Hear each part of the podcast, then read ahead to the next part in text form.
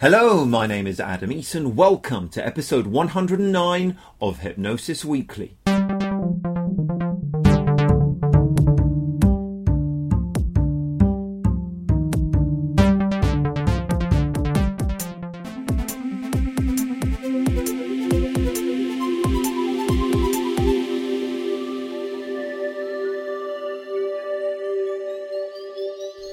Hello, Hypnosis friends, and a very warm welcome to Hypnosis Weekly. Once again, in my own highly biased opinion, I think I have a marvelously professional and ethical show lined up for you today. Um, I'm in a short while. I will be sharing with you this week's interview with my guest, Curtis Riles. Uh, then we'll have this week's Hypnosis in the News stories, examining the media where hypnosis is featured. I'm offering up some personal subjective commentary on the ways hypnosis is portrayed in the media. Uh, we then return with our professional discussion with my guest, Curtis Riles. We're going to be talking all things ethics, ethics and professionalism and raising standards. Um, and that is, you know, we're going to be discussing hypnoethics. I, am particularly excited to be sharing the discussion with you this week. Um, um, and you, you, will see the reasons why, and, or you'll hear the reasons why um, um, um later on in the show. Um, we'll round things off with this week's hypnosis evidence-based factoid before I bid you farewell for another week. As I say at the beginning of every Hypnosis Weekly episode, this podcast is something that I want to encompass a feeling of embracing diversity, celebrating the field of hypnosis, and encouraging friendly, professional, enjoyable discussion and debate, as well as doing its best to inform and educate. Uh, I do not share the same stance as most of our guests, and at times have major differences in approach and leaning, but all are incredibly lovely people who I'd happily talk with until late in the pub and all of whom, following their time here on Hypnosis Weekly, I have a great deal of respect for. If you have questions, queries, thoughts, or feedback, do get in touch via the Hypnosis Weekly website. All the references made in the discussions, along with the related links, are posted in the episode notes section at iTunes and on each episode's page of the website www.hypnosis-weekly.com. Just Hypnosis Weekly with a hyphen in the middle.com. You can add your thoughts, comments, make any suggestions there too. Please do share this podcast on Facebook, Twitter, and anywhere else to help us reach more of the hypnosis community. It's greatly appreciated.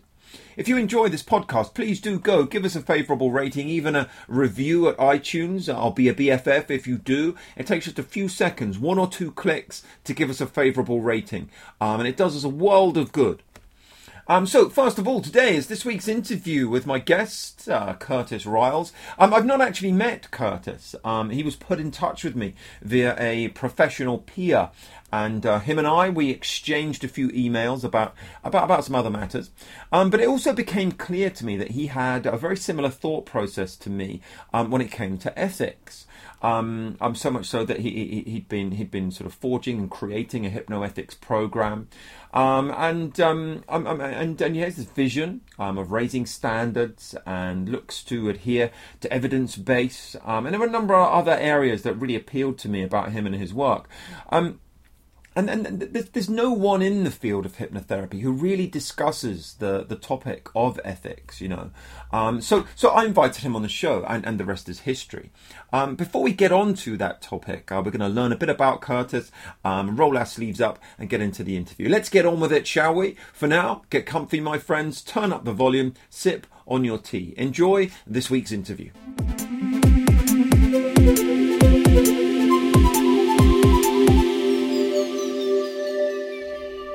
So, as I've just been discussing, I'm delighted to welcome to today's show our guest, the one and only Curtis Riles. Curtis, welcome to Hypnosis Weekly. Thank you. Thank you for having me. So, tell us a little bit about yourself. Um, tell us about how you got into the field, what your background is, and how you've arrived at where you are now. Sure, absolutely. So, I'm a hypnotherapist in Madison, Wisconsin. Um, and, you know, I got into hypnosis like many people do. I, I sort of witnessed uh, how amazing it can be. I think I originally saw it in a science experiment where they had a guy place his hand in a vat of freezing water, and they had him hold it in there as long as he could. Uh, and he didn't last very long, if you can imagine. It's pretty uncomfortable. But then they hypnotized him and did it again, and he was able to leave his hand in there, you know, comfortably, you know, indefinitely, in theory. Yeah. Um, and so that was really kind of the point at which I realized, you know, this isn't just some, you know, mad hypnotist evil cartoon thing, but there's actually something to it. Um, and it was several years after that when I happened to find a book in my dad's old things um, and it was Dave Elman's Hypnotherapy. And you know, just out of curiosity, I began reading the book, and you know, I sort of learned how to begin approaching hypnosis with that. Uh, and my love for it was just really sparked. And I started, you know, looking up every book and resource online that I could find. At the time, there wasn't a whole lot. Um, and you know, I just started to learn how to do hypnosis that way, and it really sparked my interest.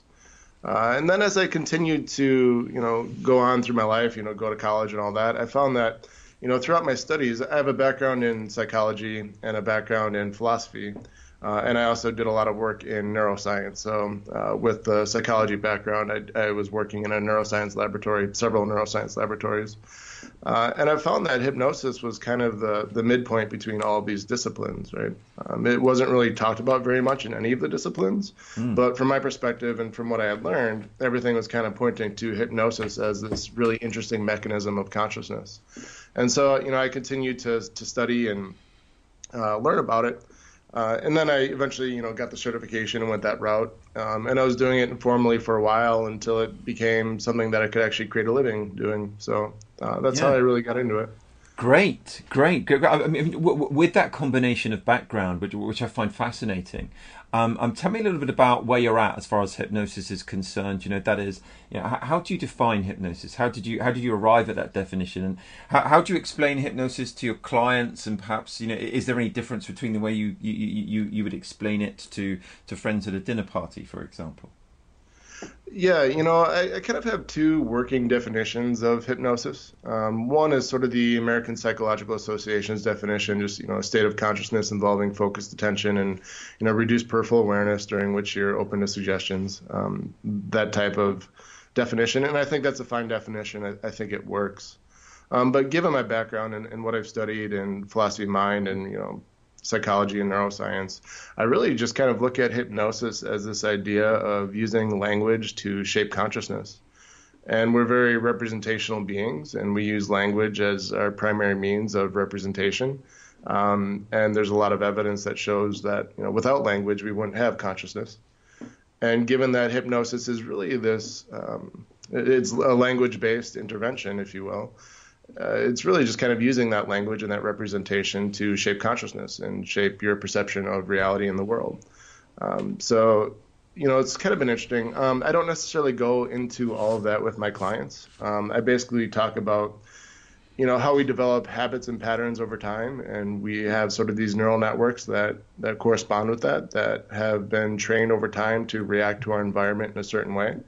And with hypnosis, you're able to basically quiet the mind and reshape those neural networks and create a different representation that you bring with you into your daily life. Uh, that's pretty much how I describe it to my clients. Um, sometimes, yeah. you know, I, I, don't really like the, this concept of the subconscious mind. Um, you know, I think it could be a useful construct to discuss, but um, you know, it's hard enough to define consciousness, let alone to, you know, start talking about the subconscious mind and, and what that is.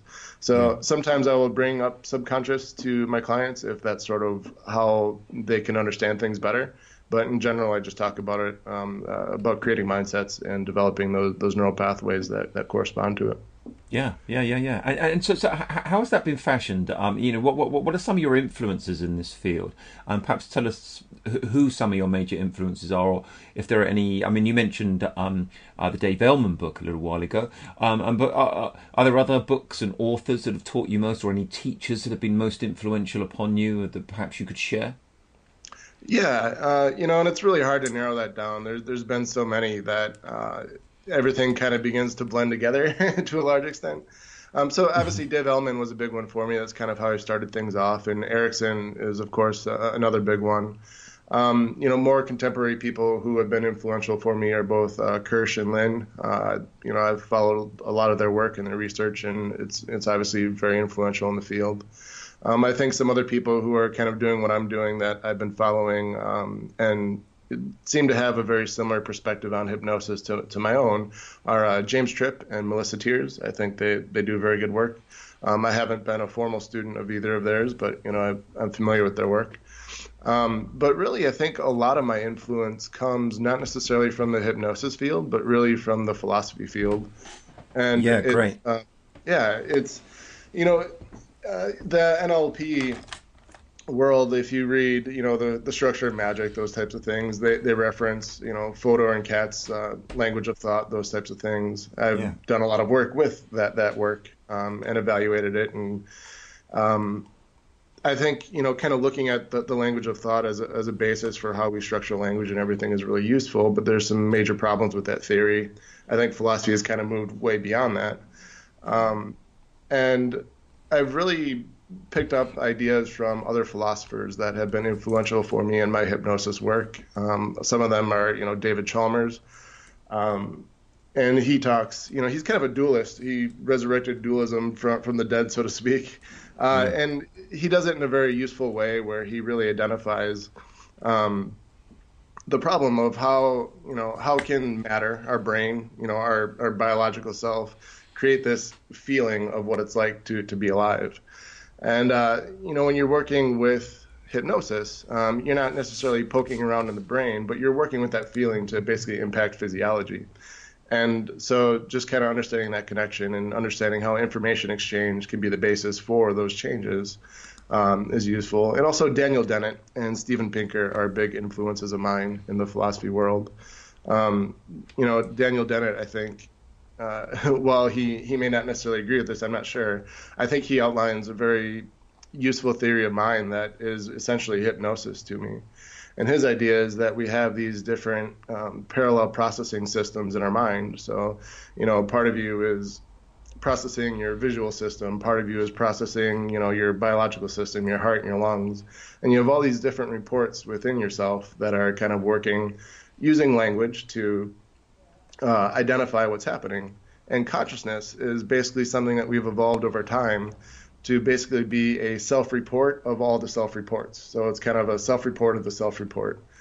And again, using language to do that. And he talks a lot about how uh, we're very story oriented and metaphorical beings uh, with those representations, and how sort of these ideas um, spread throughout a population through th- these memes and these ideas that are just repeated and continually processed. Uh, and that's very much hypnosis to me in a big way. So um, there's mm-hmm. obviously other philosophers in there as well who have been a, a, big influence, but it's just really shaped how I perceived hypnosis and how I've learned to work with it. Yeah, yeah, yeah, yeah. I, I love to hear that. I love to hear that. Um, probably that you know one of the biggest influences um, on, on, my own career was uh, is a man who still is uh, very influential in, in, the field of Stoic philosophy, for example. Um, um, so it, it's really lovely hearing that. Um, um tell us, um, um, you know, throughout your experience, what, what's been one of the most impressive applications of hypnosis that, that you've directly witnessed? Yeah, you know, there's been some big transformations I've had with clients that, that really stuck out to me. you know, but it doesn't necessarily seem that impressive. Like working with somebody who's had anxiety, crippling anxiety for 20 years, and then working with them for a few sessions, coming out of that, being able to function on a completely different level, um, is always impressive to me. But yeah. I think that's kind of in line with what a lot of hypnotists see. Um, I think one of the most interesting phenomenons for me in hypnosis are positive hallucination. Mm. Actually, you know, visualizing the the clock on the wall, so to speak, when it's not there. Um, and you know, I haven't had a lot of people who've been able to accomplish that. Um, there are a handful of people who have. Uh, when I've done sort of exploratory workshops and things like that, I don't really use that in my in my practice. But you know, negative hallucinations where you are looking at something and you know you don't really see it, that's impressive. But I can kind of understand how that is how that works with uh, attention, right? Um, mm Just being absent-minded and you trip over something, you didn't really see it there. I think hypnosis just kind of utilizes that process and uh, amplifies it. But the positive hallucinations just really fascinate me. Just creating in your own mind, using your imagination, something that isn't there, and actually experiencing it as if it were real. That's always been fascinating for me. Um. And then I think the other thing that uh, has been really impressive to me is childbirth hypnosis. Um, so I've worked with a lot of clients on uh, childbirth hypnosis, kind of preparing them for for that process. But I'm not usually there when they're when they're giving birth. But my wife has had uh, both of our kids using uh, hypnosis as um, the main means of pain control, and it's just been phenomenal. I mean, that situation's phenomenal in and of itself, but just seeing how hypnosis can be used to, to modulate that process is really really interesting. Yeah, yeah, yeah, yeah, for real. Um, um, um, if you could, uh, if you could go back then, Curtis, you know, if you could go back to when you started out within this field, you know, exploring this field, or, or even when you started out as a, as a professional within this field, knowing knowing what you know now, is there anything you would do differently uh, uh, that, that you'd share with us? Is there any advice the person you are today would give to to, to, to that younger you uh, that you'd that you'd share with uh, our listeners? Yeah, this is a, a, difficult question. I mean, there's things I would say, but at the same time, I really appreciate the path that I have taken and, um, you know, what, what's come of it. Uh, so, you know, as I said, I've kind of gone through the psychology and philosophy route, um, but then I also work professionally in a variety of fields, mostly in clinical research, um, including in, in bioethics and, and, things like that, that have really given me skills and tools that I probably wouldn't have gotten otherwise. Um, so I'm very appreciative of the path that I have taken on. So to say I'm going to go back and change that is actually sort of difficult to do. Um, but that being said, I think what I would say is to just go for it. Um, earlier, uh, for a long time, it's always been one of those things that's kind of been this big scary leap to go from this professional world into actually doing hypnosis, which is a different professional world, but working for yourself and kind of getting out there and doing it. Um, yeah. But it was very possible. I think I could have done it a lot earlier.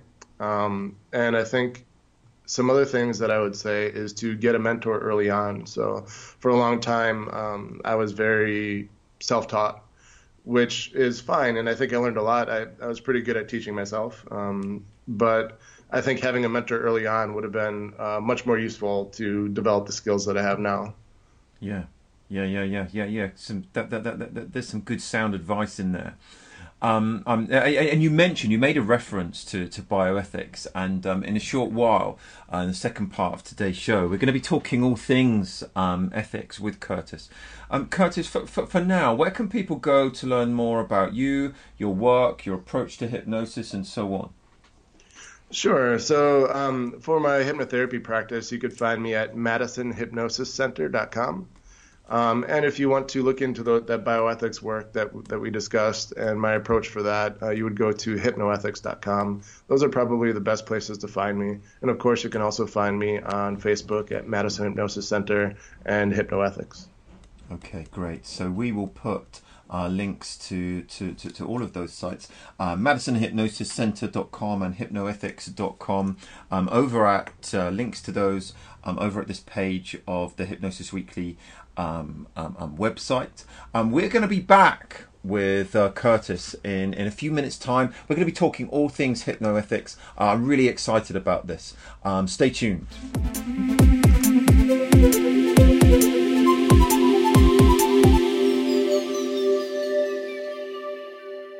I really enjoyed that. Uh, more from Curtis shortly. Um, um, next up, we're going to have a look at our hypnosis in the news stories. Today, I'm making reference to just one story, to a story that was published by the British Psychological Society in their Research Digest way back in 2016. Um, because I wrote an article about it back then, and, and, and I shared it again um, um, this past week, and had a whole bunch of people, you know, really drummed up lots of interesting debate from some very well-known people in our field, in fact. Um, the article was um, um, um, that was published by the BPS, the British Psychological Society, was entitled 10 of the Most Widely Believed Myths in Psychology. And it offers plenty of evidence base that refutes commonly held beliefs in the field of psychology. Um, so I, I, was I was feeling smug uh, being aware of plenty of the evidence base being cited in the article, and got down to number nine uh, when I was originally reading it, and this is what was written. Number nine, neuro linguistic programming is scientific, um, i.e., they're saying that this is a myth. Um, and, and what they say is it's true that a minority of psychologists are trained in neurolinguistic programming and advocate its use. But it is a serious error to think that NLP is grounded in scientific findings in either psychology or neuroscience. In fact, the system, which is usually marketed as a way of achieving greater personal success, was developed by two self help gurus in the 1970s who simply made up their own psychological principles after watching psychotherapists working with their clients. NLP is full of false claims that sound scientific ish, such as that we each have a preferred representational system for thinking about the world, and the best way to influence someone is to mirror their preferred system. A forensic trawl through all the claims made in NLP programs found that the overwhelming majority are piffle. In many contexts, this may be harmless, but in but in 2013, a charity was called a charity was called to book for offering NLP-based therapy to traumatized war veterans. Um, I strongly recommend having a read of the links in that article, including in that snippet above um, the Thomas Witkowski PDF.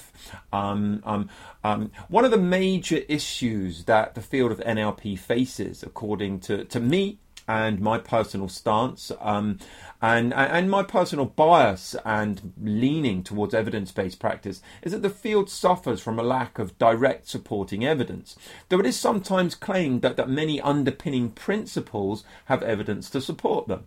However, if you go and search randomized controlled trials uh, testing the very testable techniques of NLP on a research database such as PubMed or PLOS ONE, for example, it's slim pickings, very slim pickings. Certainly very slim compared to hypnotherapy, um, and and very very slim compared to CBT, for example.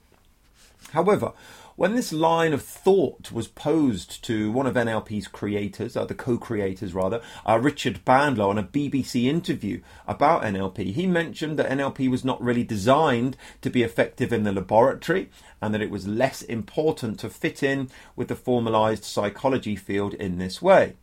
And the, the interviewer stated, um, I read in my briefings here that neurolinguistic programming is not supported by scientific evidence at all. To which Bandler questions the type of researchers making those claims. He says, he said, social scientists or real scientists? Um, and, and, and questions their ability to be able to employ the technique properly. He suggests that taking a group of 20 people with a fear of elevators um, up into an elevator shows success rather than being done by a group of scientists who don't really know how to do it. Um, and so NLP was um, similarly and perhaps more comprehensively critiqued by Michael Heap in 2008, who has published a number of papers about NLP and aspects of NLP. Um, um, a good starting place is his NLP critique website. You can just Google it, you know, Michael Heap, H E A P, um, NLP critique, and you'll find his papers um, um, um, that were published by the Skeptical Intelligencer and the Association for Skeptical Inquiry. And they make for some very, very interesting reading. Likewise, one of my favourite skeptic podcasts, uh, Skeptoid by Brian Dunning, did an episode on NLP, which you can go and track down.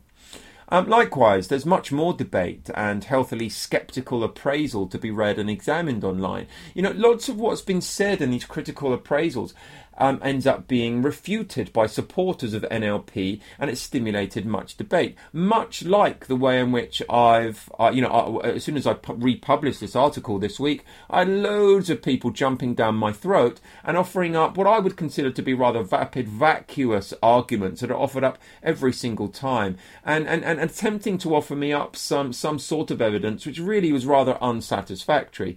Um, um, and and some of the arguments that, that were thrown around and that, were, that was kind of met with some appreciation from, from fellow NLP lovers, um, um, especially from a couple of, of quite well known names in the field. Um, um, you know, offered up some arguments which, which really were just a bit unsatisfactory. You know, I know a great many very well respected NLP authors and trainers who are just not interested in acceptance from the field of psychology, and again, don't think that NLP is right to be tested in a more formalized clinical environment of research labs. I'm not really making a point here about NLP. Um, um, the debate that I tend to offer up is that, you know, if you're seeking to be an evidence based practitioner, as I do as much as is possible with the hypnotherapy field I work in, it's really quite tough to defend the use of NLP when there's such a damning lack of evidence to warrant or suggest its use. Um, you know, if you if you have a look at um, my, my my my my Facebook page, for example, you'll see where I reposted this article um, about a week ago, the end of February. Um, we're in 2019 now, and you'll see the people that have made comments and what my responses are to them. Um, you know, in, in the interview with Richard Bandler that I mentioned earlier, um, you know, um, Bandler suggests that NLP is not really to be used as a therapy, um, as used by a great many therapists, but as a way of optimizing individuals. And I'm not sure if that's semantic games that he's playing, um, but it does further fuel the debate. You know, um, I'm, I'm, pleased that I dug the article out because of all the interesting fervour, fervour that it was stimulating and some of the feathers that it was clearly ruffling. Um, you know, for the record, uh, I teach NLP as, as part of my, my, my own diploma program, um, but I teach both sides of it. I teach its critique as well, and I teach, um, um, um you know, the, the evidence base where there is some, um, and and and give people a really robust grounding in it as well. Um, um, you know, I, I, co-created a board game, The Quest of NLP, you know, 15 years ago, that teaches people how to advance NLP skills. Um, and I've trained with um, um, with both Richard Bandler, John Grinder, Robert Dilts, and a number of other prominent trainers, and, and definitely have found much use in what's offered in the field of NLP. I think, however, it's important to have a balanced ethos and it's healthy to critique and scrutinize what we do, and scientific inquiry offers that to some extent. I believe it's important to know our own bias, you know, confirmation bias in particular, which I see as prevalent in the NLP field and, you know, which, which feels affronted anytime anyone asks some healthy questions of it.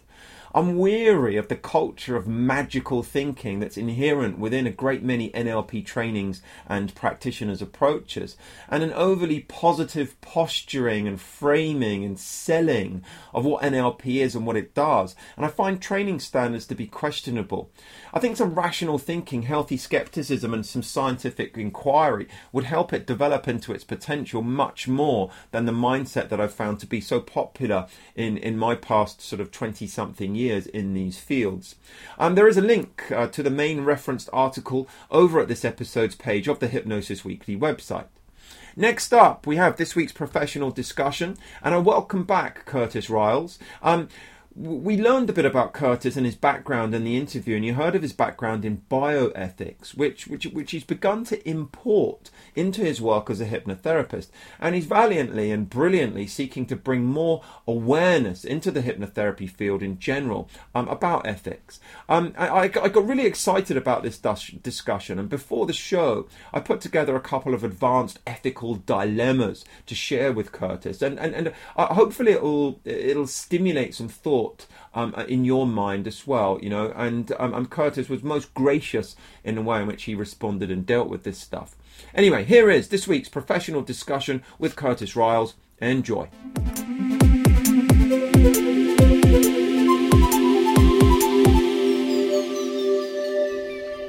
So I'm back, joined once again with this week's guest, Curtis Riles, and um, um, um, um, Curtis, uh, and um, one of the reasons I was so keen to have Curtis on the show is because he's he's he's out there in the world talking about ethics um, um, and raising discussions about ethics within the hypnosis and hypnotherapy field. This is something um, off air. I was just just explaining to Curtis that, that it, it's something I teach at uh, as an integral part of our. Um, uh, our advanced training here here at my own college, and and I, I think it's quite rare to, to see people discussing this subject out there in the world um, and within the hypnotherapy field. Um, um, and, and so I was really keen to get it in uh, and have Curtis come on the show and discuss this because I have such a keen personal interest myself as well as a, a professional interest. Um, Curtis, welcome back. Um, first of all, j- just tell us, you know, how, is your how has your interest developed? In this area? You, you know, we're talking about hypnoethics, for example. How has your interest developed in this? You know, just tell us a bit, a bit about the background as to, to, to, to how it's all kind of culminated. Right. So, uh, as I said previously, that I have a background in philosophy. Uh, philosophy of mind mostly was my original focus of philosophy, and I've used that to really shape my perspective on hypnosis. But you know, part of my training was in ethics, and I found that ethics is really kind of the most practical part of philosophy in many ways. Um, and so before I became a hypnotist, I was involved in clinical research at the University of Wisconsin um, in in various forms, um, but most recently as a bioethicist. And so I would review clinical research for ethical considerations, adherence to you know federal and state and institutional regulations, um, and really just evaluating uh, human subjects research for you know these ethical standards. And uh, as I was doing that, um, I earned my master's degree in bioethics. So it kind of took the philosophy to the next level and really um, focused on, on the ethics aspect of, of the philosophy. And around that time is also when I was transitioning from um, that, that, previous professional field into uh, my hypnosis professional field. And I realized that there wasn't a whole lot of information on ethics in hypnosis. Right. Yeah. Um, you know, there, there's codes of ethics, and most places teach that, or they might give it some lip service. But I think there's both a, a lack of understanding of what ethics is, and also, um, you know, there's this kind of interesting idea out there that, well, I'm a good person, I'm ethical, I don't need training. But a lot of people just don't know what they don't know. Yeah. Uh, and so I, I, thought that kind of bringing the, this bioethics work into the hypnosis field would be really useful to enhance professionalism uh, in the industry. Yeah, yeah. Yeah, absolutely. Now, for people, for people perhaps that have had far less exposure and far less professional exposure um, that, that, than yourself, I mean, I mean, um, um, um the kind of the kind of uh, so, so, for me, for example, ethics, you, know, uh, w- w- with my own research, with my own laboratory research up up at university, um, you know, I have ethics committees that we need to get through, um, um, and we need to get get our our, our, our our experiments approved and, and, and make sure that they're ethically compliant and so on.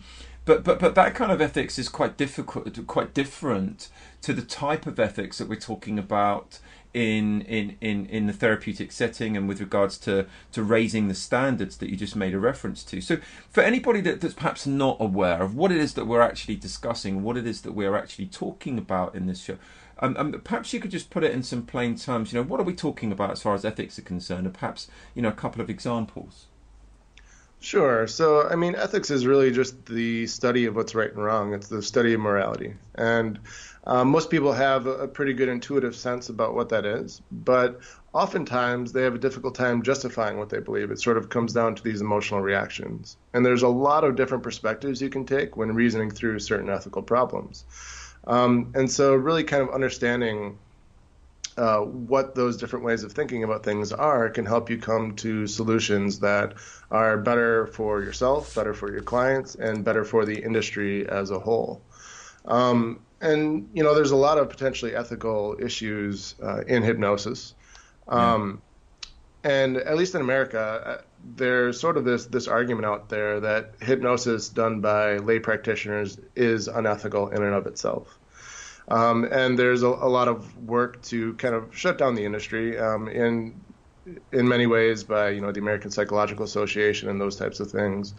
Um, and I think that they actually have uh, an interesting argument that um, has some merit.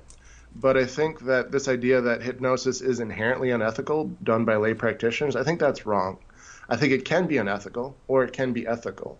And understanding um, what those issues are in the field and how to approach them in an ethical way can really protect the industry and protect individual practitioners. Yeah, yeah, yeah, yeah. You, you know, this is this is a real breath of fresh air uh, for, for, me to hear that and, and, to and, to hear somebody that's that, that's really wanting to to kind of expose the field to that. Um, I, um, um, I, I mean, you mentioned there. Um, um, what what what can professionals do then, um, um, or perhaps you can give us a couple of ideas of some some some perhaps a couple of sort of key uh, ethical issues within our field that would help the, the, the, awareness of them and perhaps some sort of an application um, can would would help raise standards and so on. And I, am also very aware of what a difficult question that is to, to just throw, to, to just throw your way because with a lot of a lot of ethics, there's no there's no finite answer, is there? Sometimes. And that's very true. And so I don't claim to have all the right answers either, right? Uh, it's more just about outlining um, or outlining what the ways of thinking about it are so that people can come to a conclusion that's yeah. not really based on these knee-jerk reactions or you yeah. know these ideas that that uh, might have some problems with it. So, um, you know, I think some major issues um, with with hypnosis is one scope of practice. Um, sort of recognizing that you know uh, unless you are a psychologist, you're not a psychologist, right? Yeah. Um, and you're not diagnosing and treating mental health disorders. You're helping people make personal changes using hypnosis. And I've seen a lot of hypnotists who really tread that line maybe a little too closely um, and start to kind of psychoanalyze their clients and really come up with, oh, well, you know, you are this or you are that. And I think um, it's really not necessary to to go down that road, and it's actually quite unethical to suggest that people might have certain disorders or not, unless you're trained to really evaluate that. Um, so that's one component of it. Yeah. Uh, I think, you know, another component is really managing the risks and benefits of hypnosis. Um, and, you know, hypnosis is, is generally pretty safe, but there are potential risks with it everything from you know creating false memories to really adverse ad reactions. Um, and there's some really interesting case studies of uh, you know psychoses and things happening with hypnosis that are, that are quite rare. And it's it's hard to attribute it directly to hypnosis, um, but just being aware that those are you know possible outcomes of working with somebody when you're in hypnosis. Um, and so really kind of understanding how to manage those risks, um, but also to provide the best benefit for people. So, you know, really not just doing anything willy nilly in hypnosis, but using you know evidence-based approaches, uh, and then working with people um, that you know you have the skills to be able to help them, um, yeah. and using hypnosis in a way that is is validated. So, for example, I had um, I had a client well, actually, he ended up not being a client, but he came to me because he wanted to do hypnosis, uh, because he wanted to reverse his aging process. And uh, obviously, hypnosis can't do that, right? I mean, it can reduce stress, it can make you feel better, maybe slow down the aging process if you do it regularly, you know, the, the mindfulness stuff and all that. Um, but I think to, to claim that is sort of a little bit out of bounds and to say, you know, well, hey, sure, come work with me. Uh, I, I, can reverse your aging process. Um, I mean, obviously, that's that's not a good representation of hypnosis. So, no. Um, really using hypnosis in ways that are validated and for things that are validated in validated ways. Um, and a lot of that really uh, requires you to be familiar with the research, or at least um, be familiar with sources who are familiar with the research. Yeah. Yeah, you know, I think um, um, you know, a, discussion, an interesting discussion I was having the other day. You know, if if if a client is paying you, you know, and you're engaging in a in a professional relationship with somebody, um, you, you know, with, with in, virtually every other sort of uh, area of mental health. You, you know, you, you are expected to have read the research and to have to to, to, to, to, to, have kept abreast of it and, and been aware of it. So you, know, it, it, even the fact that it's a it's a consideration um, within our field is something that I, I, actually my experience has been that people are, are not as familiar with it as perhaps they they ought to be, or as perhaps other other areas of, of, of sort of mental health are. Um, um, you know, the, the, the other thing that I was that I was interested in as well, you know, as well as kind of specific topical areas such as the ones you've mentioned here, you know, the being aware of the scope of practice and one's sphere of professional competence, you know, managing risks and, and being aware of you know applications and what it is you're you're suggesting can and can't be done with hypnosis. Just just, just you know, something I sort of alluded to earlier. Just just just being aware of it and having an awareness that there are potential ethical issues that raise themselves with, with even the most seemingly ordinary of, of clients and situations. And just having a kind of ethics awareness and an understanding of what, what, what ethics actually means. You know do, do, you think you know uh, am I right there? Or or am I am, am I foaming at the mouth unnecessarily well, I think you're absolutely right. Um, and having that ethical awareness it really informs your practice, and so that you're able to approach it with a, different lens, right? It's it's a different mindset basically as you approach it. And you know, I think there are sort of these big ethical issues that that come up. Um, and you might be familiar. There's a case in Florida, I think maybe a couple years ago now, where a principal hypnotized some students, yeah. um, and several of them ended up dying um, in in various ways, and it was obviously very controversial. Um, and it really makes hypnosis look pretty bad. And there's a lot of debate about, you know, whether or not hypnosis is or isn't responsible for it. I mean, I think most hypnotists would agree that hypnosis isn't really the key factor there. But uh, nonetheless, there were some ethical breaches there that were problematic. And, you know, maintaining those ethical standards as you practice prevents things like that from happening. And that's an extreme case. But there's also day to day things that happen, and just really understanding how to respect informed consent, respect autonomy with, within an individual person. Um, is important, and getting them through their treatment in a way that uh, respects them as a person and you know maintains those ethical standards. Um, and little things too, like working with children and how do you get permission to do that. Um, you know, how do you guide somebody through traumatic experiences if you're doing that? Should you even go back and do that? I mean, I, am generally not a big proponent of regression, except for perhaps in, in a few cases. Um, but, you know, th- there's a lot of really minor ethical things that come up on a day to day basis. And it's really easy to say, oh, well, I'm helping the person, so it's okay, anything goes. And I don't really think that that's necessarily true. Um, even if the outcome's good, it, it, doesn't always necessarily justify the approach that you took to get there. Um, although there is there is a train of thought in ethics that says, you know, the ends do justify the means. Uh, you can do just about anything you want as long as it's for a good cause. Um, but there's some problems with that, and so being able to kind of sort through that and understand it and make your own decision on it is, is really important as you approach your practice and your clients. Yeah, absolutely. Uh, you, know, um, um, it, you know later on I really want to ask you about uh, about your own approach and about your own program and and what it is you're doing. Um, um, um but what do you think you know do, do you think that, that that that the field I mean obviously you think the field needs more of this but but what's the way do you think uh, uh, to, to to get the field more aware of this? Do you think that it's something that that needs to be advanced um, at, at, at diploma level. You know, when people are when people are first developing their their understanding of of this field, that, that actually it should play a much more important role just in in the early education within our field. Uh, absolutely, and so you know, my approach is. Um, I'm trying to make my contribution, which I recognize is a, is a drop in the bucket, and you know I'm not going to change the whole industry overnight but really incorporating these ideas into hypnosis education and not just as a lip service of, you know, here's a code of ethics, you should abide by this, but really in in depth ethical training so that people are approaching it um, from that perspective is really important. And that's kind of a, a key component of professionalism.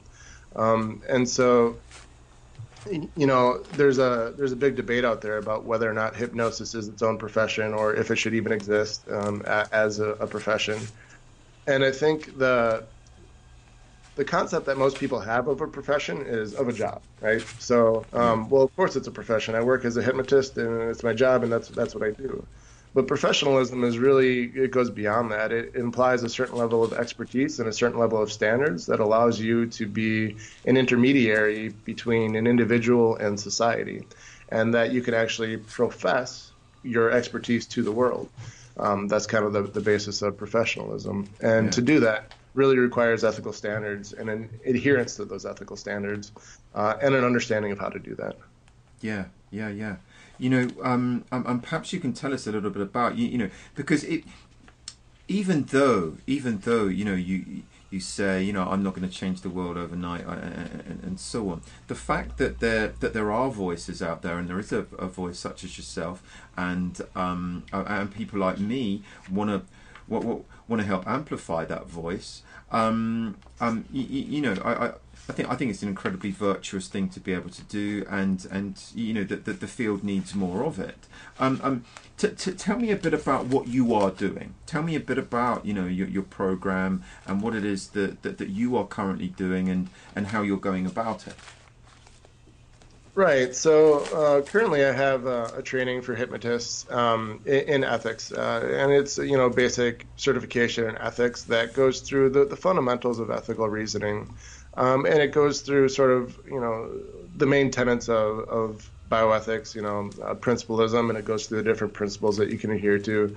It goes through consequentialist theories. It goes through, um, you know, virtue ethics, uh, professionalism, and yeah. it really kind of outlines the basis for all those types of things so that people can take that and have that understanding um, as they shape their own practice and decide how to work with clients. Um, and then beyond that, you know, I'd like to continue to develop training modules that are more specific and focused on, um, you know, smaller topics that are directly relevant to the issues in hypnosis. You know, whether that's you know working on best practices for informed consent, or how to you know resolve ethical issues. Um, and you know, I'm trying to network and work with other national organizations to bring this training into their program so that it is uh, a key component up front, not something people do after the fact. Um, and then ultimately, you know, I would like to work with people to develop um, ethics boards that can really serve as sort of a, a self-regulating uh, entity that provides some sort of recourse for people uh, to understand who the ethical practitioners are and what to do if they come across an ethical issue for, for clients. Um, or even as a resource for other hypnotists to say, hey, you know, I'm facing this dilemma. How do I resolve this? Yeah, yeah, yeah. You, know, I, I love hearing. I, I, mean, I mean, one of the things, um, one of the things I found myself involved in is, is, a number of a number of ethical debates and, and, and discussion. Just just as a means of seeking to, to, to, advance my own professionalism in a number of different ways. I mean, for example, one of the key areas you mentioned earlier was scope of practice and, and working, you know, doing our best to work with presenting issues which we've which we which we've got sufficient training in. Um, um, but I think you know a, a, good ethical mindset and a good ethical un, uh, you know understanding typically will, will enable us to think, well, you know, are, are, my existing skills transferable? You know, so for example, I may not have had specific training on my diploma with regards to a particular application or a particular issue, but are, are my existing skills transferable? Am I able to, to, to, to deal with those deficits in my training? And one of the things that I found really interesting um, um, or, or, or, you know when a client has a deficit in their knowledge. And and I see I see Facebook groups you know posts from somebody saying you know I've got a client coming in for X Y and Z. You know what do you what do you suggest? And and for me it seems you know it seems almost inconceivable that someone would agree to work with uh, a, a paying client having uh, you know whereby you know a Facebook group has been the primary source of information on, on this particular issue. Um, right. Um, yet, yet you know my my own diploma level training, for example, doesn't doesn't you know it's not exhaustive. You know there are going to be presenting issues for which somebody has received no training, but you know a, a good enough level of training to be able to potentially transfer certain skills. And for me, the, the, the kind of ethical, the, you know, the, the ethics and the importance of ethics is recognizing to what extent you can transfer some skills, to what extent you you must not, and and what is the most professional route for you as an individual, even if there's not a finite answer to that question. Um, um, um would, would you agree with that, or is it you know um, should I be put straight there? no, I mean, I think you're right. And I think another key component to that, though, is also uh, the informed consent part of that. And that yeah. is letting the clients that you're working with know what your experience level is on this. Um, that, hey, you know, maybe I, have never worked with this before, but I have a pretty good idea how to approach it. If you'd still like to work with me, I'm, I'm happy to try this with you. Um, you know, here's the risks and benefits of doing that uh, versus saying, "Oh yes, absolutely, I, I, can work with you, no problem here." Um, you know, I, have done this several times before, and I know exactly what I'm doing, right? So there's sort of a, a, difference there in how you approach it with the client, and you know, you may lose a client doing that, um, but there may also be people who do give you the opportunity to work with them, and you gain that experience. But I think you're absolutely right. The idea of um, agreeing to work with a client and then going uh, on the back end to online forums to figure out how to actually approach it um, is pretty unethical. Yeah. Now, I think what I, what I have seen, which I think is within the realm of acceptability, is to say, okay, you know, I recognize I have a deficit here. I have a pretty good idea of how to approach it. But I'd also like to touch base with some professionals who are out there in the world and see if their approach differs from mine. Um, I think information gathering is fine for a novice yeah. to do and actually important. But yeah. I think if that's your sole source for you know relying on how to approach a client, um, I mean that's problematic. Yeah, yeah, yeah. I mean, d- d- don't get me wrong. I, I, I, I, didn't mean to suggest that people should should never do that because there are some brilliant people online who have great experience and great resource, and and of course can, can help with things like that. Um, um, one of the areas that that, that that, that I'm fascinated with as well. One of the things you mentioned there. Um, with regards to informed consent. And you know, for me, informed consent is, is incredibly important.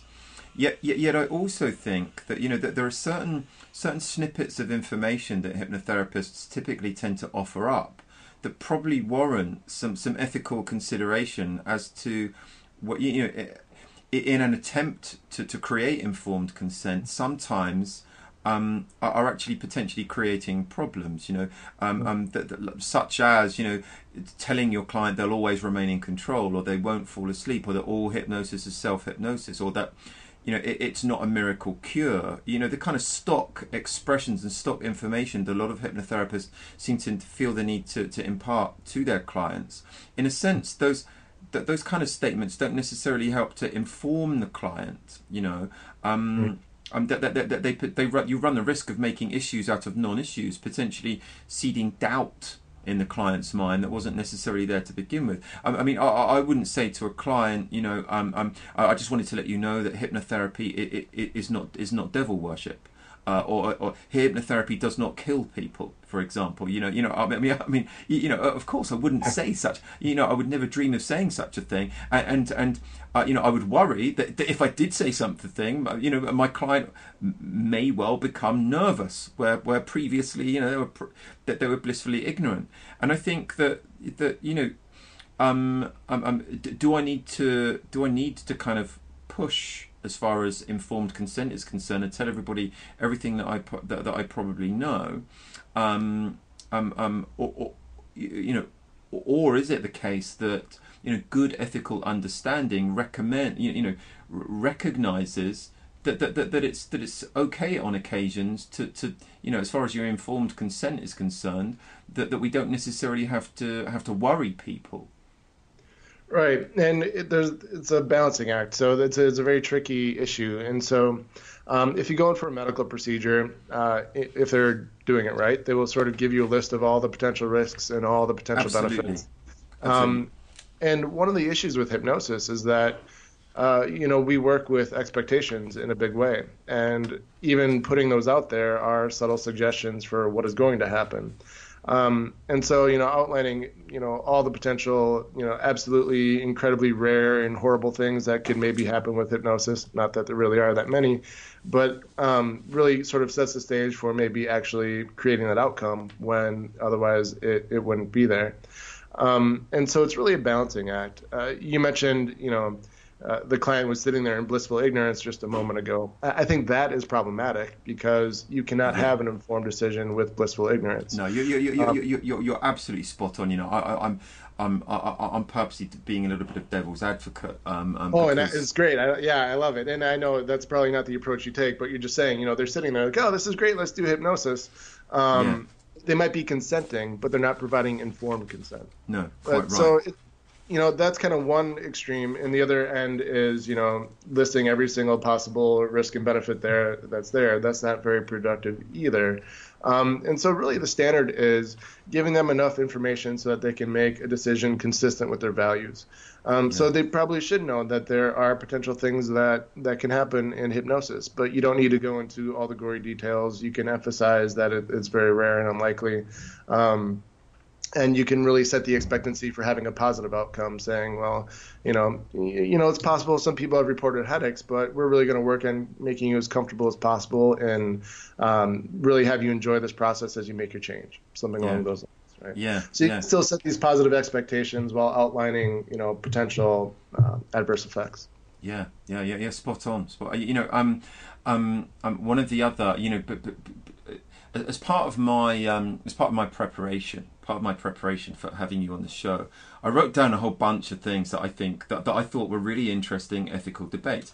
And um, um, um you know, what's what, what I think is is important is, is that people just just kind of consider these things and have had some some opportunity for a stimulating discussion or, or just a just a mindset around the ethics that are, that, that, that are associated with that. And and you know some people may think that that, that, that some of it is just, just common sense, yet yet I think you know again blissful ignorance uh, uh, uh, among hypnotherapists makes you far far less professional. Um, you know, but basic, you know. Uh, I think I, I think every hypnotherapist knows, you know, how to how they are supposed to deal with, with complex confidentiality issues, for example. But but I suppose an ethical debate arises if you you happen to know, or, or if you're working with two clients who know one another, and uh, you know you're working with one. Um, um, say, for example, um, um you know you're working with a father and son. Um, the son is stressed because his business is on the verge of collapsing, for example, um, um, but the, the the, the the father, you know, perhaps um, um, is is telling you how proud he is of his son, and um, you know, his son usually tells tells him everything and mentioned how invested he is in his son's business, you know, and has put all his life savings into his son's business. And and you know, so, so you're hearing two sets of information, both of which have got to be kept absolutely absolutely confidential. Um, um, yet there's a the, the, the, the, you know an awareness of, of, of, ethics and of an ethical debate with regards to how how potentially breaking confidentiality might you know uh, change uh, change people's lives for the better outside of outside of the, the therapeutic environment. I'm not suggesting for one moment that, that, that confidentiality is ever broken, but that you know having an awareness of the, the, the, ethics and a professionalism around how to deal with a situation like that um, um, you know it helps us to raise our professionalism at the same time.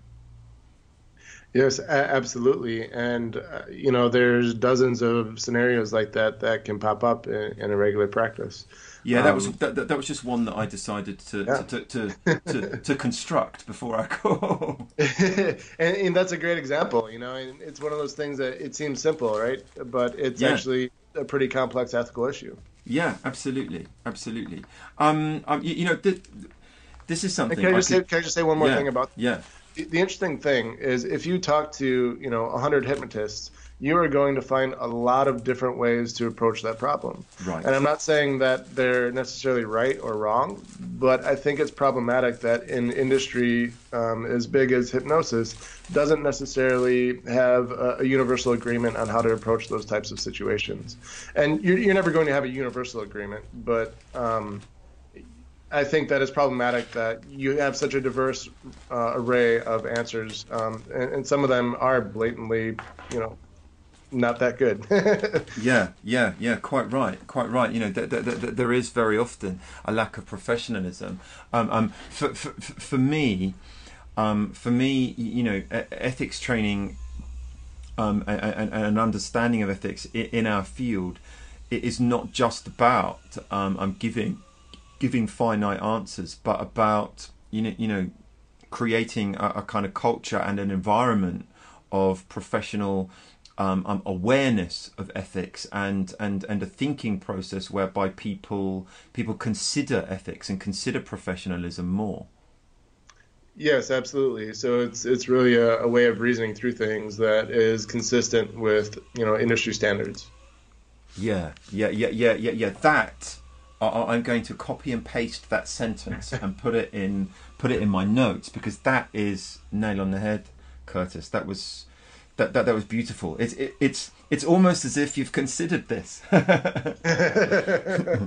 so so so if people want to go and learn more about the program and learn more about this, which which I strongly hope, you know, I sincerely hope that lots of people do, um, they go to hypnoethics.com. Yes, that's correct. Hypnoethics.com, and uh, you can take the training there. Um, or if people have any, you know, questions uh, about hypnosis, you can you can reach out and contact me as well. And again, that's uh, MadisonHypnosisCenter.com. You can find my contact information there. Great, great. You know, I, I um, um I could have just carried on and on. Uh, I, I, I wanted to do that thing where, where I just wanted to keep offering up uh, um, an endless supply of, of advanced ethical scenarios for us to discuss. but I don't think that would make for very compelling listening um, for, um, um, as much as it would put a smile on my face. Um, Curtis, thank you ever so much for coming and being a guest on the show and uh, giving so so generously and so readily of your expertise. Yes, thank you very much for having me.